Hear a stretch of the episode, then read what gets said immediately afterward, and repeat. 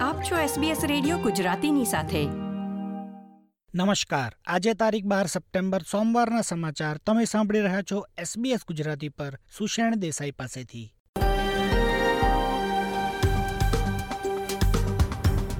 આજના મુખ્ય સમાચાર. મહારાણીને શ્રદ્ધાંજલિ આપવા આ વર્ષ પૂરતી બાવીસ સપ્ટેમ્બરને જાહેર રજા ઘોષિત કરાઈ. રાષ્ટ્રીય શોકને લીધે ગુમાવાયેલા સંસદના સમયની ભરપાઈ કરવા ઓક્ટોબર પહેલા વધુ દિવસો ફાળવાશે. અને ડાર્વિનમાં યોજાઈ રહી છે નૌકાદળની કાકાડુ કવાયત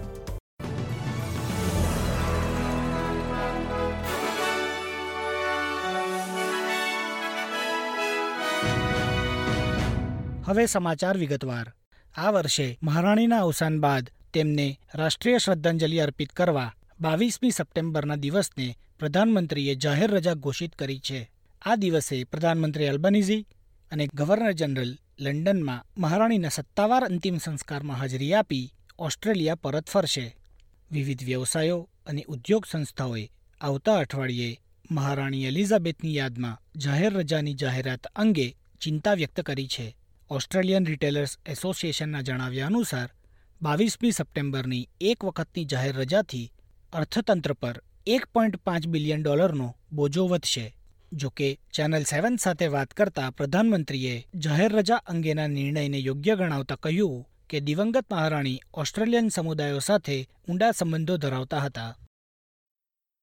વડાપ્રધાન એન્થોની અલ્બાનીઝીએ જણાવ્યું કે મહારાણીના નિધન બાદ સંસદના સત્ર રદ થતા ગુમાવાલા સમયની ભરપાઈ કરવા ઓક્ટોબરના અંત પહેલા સંસદ સત્ર માટે વધારાના દિવસોની ફાળવણી કરવામાં આવશે.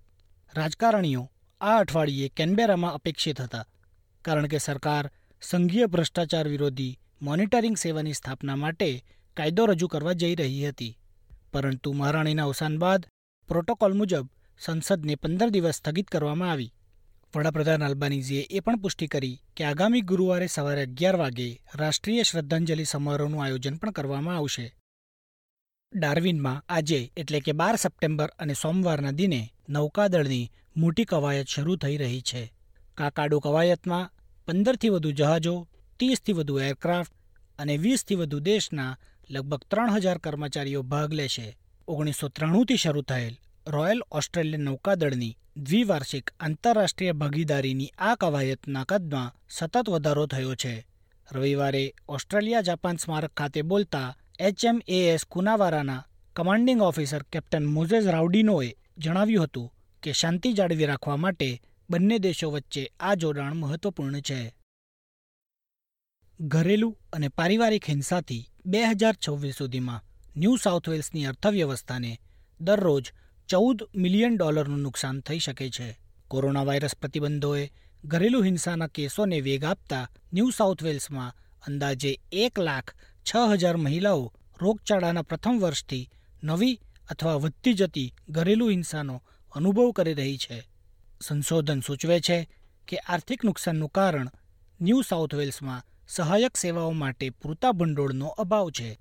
New South Wales council of social સર્વિસના chief executive Joanna Quilty કહે છે કે ઘરેલું હિંસાની મનોવૈજ્ઞાનિક, શારીરિક અને સામાજિક અસરોને સંબોધવા માટે સહાયક સેવાઓ મહત્વપૂર્ણ છે અને તેના લીધે અર્થતંત્ર પર વધતા જતા ખર્ચમાં ઘટાડો શક્ય છે. લોક કલ્યાણ એજન્સીઓ તાકીદે ઓસ્ટ્રેલિયનોને આગળ આવી જરૂરિયાતમંદ બાળકોને ઉછેરવા માટે વિનંતી કરી રહી છે. રાષ્ટ્રીય સ્તરે ફોસ્ટર કેર સિસ્ટમમાં છેતાલીસ હજારથી વધુ બાળકો છે, જેની સંખ્યા વધવાની શક્યતા છે. ઘણી પાલક સંસ્થાઓ મુજબ, કોવિડ નાઇન્ટીન રોગચાળાને લીધે લોકોની ફોસ્ટર કેરર બનવા માટેની અરજીઓમાં નાટ્યાત્મક રીતે ઘટાડો થયો છે. એંગ્લિકેર વિક્ટોરિયાના ડેપ્યુટી સીઈઓ સ્યુ સિલીનો અંદાજ છે કે રાષ્ટ્રીય સ્તરે ચાર હજારથી પાંચ હજાર વધારાના કેરર્સની જરૂર છે. આજના સમાચાર સમાપ્ત થયા. આ પ્રકારની વધુ માહિતી મેળવવા માંગો છો? અમને સાંભળી શકશો Apple podcast Google podcast Spotify કે જ્યાં પણ તમે તમારા પોડકાસ્ટ મેળવતા હોવ.